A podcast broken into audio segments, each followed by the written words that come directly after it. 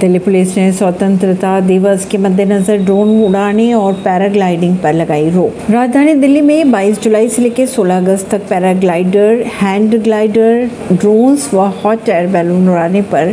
प्रतिबंध लगा दिया है दिल्ली पुलिस के अनुसार कुछ अपराधी असामाजिक तत्व या आतंकी आम जनता गण मान्य लोगों व प्रतिष्ठित संस्थानों को नुकसान पहुंचाने का प्रयास किया जा सकता है परवीन सिंह नई दिल्ली से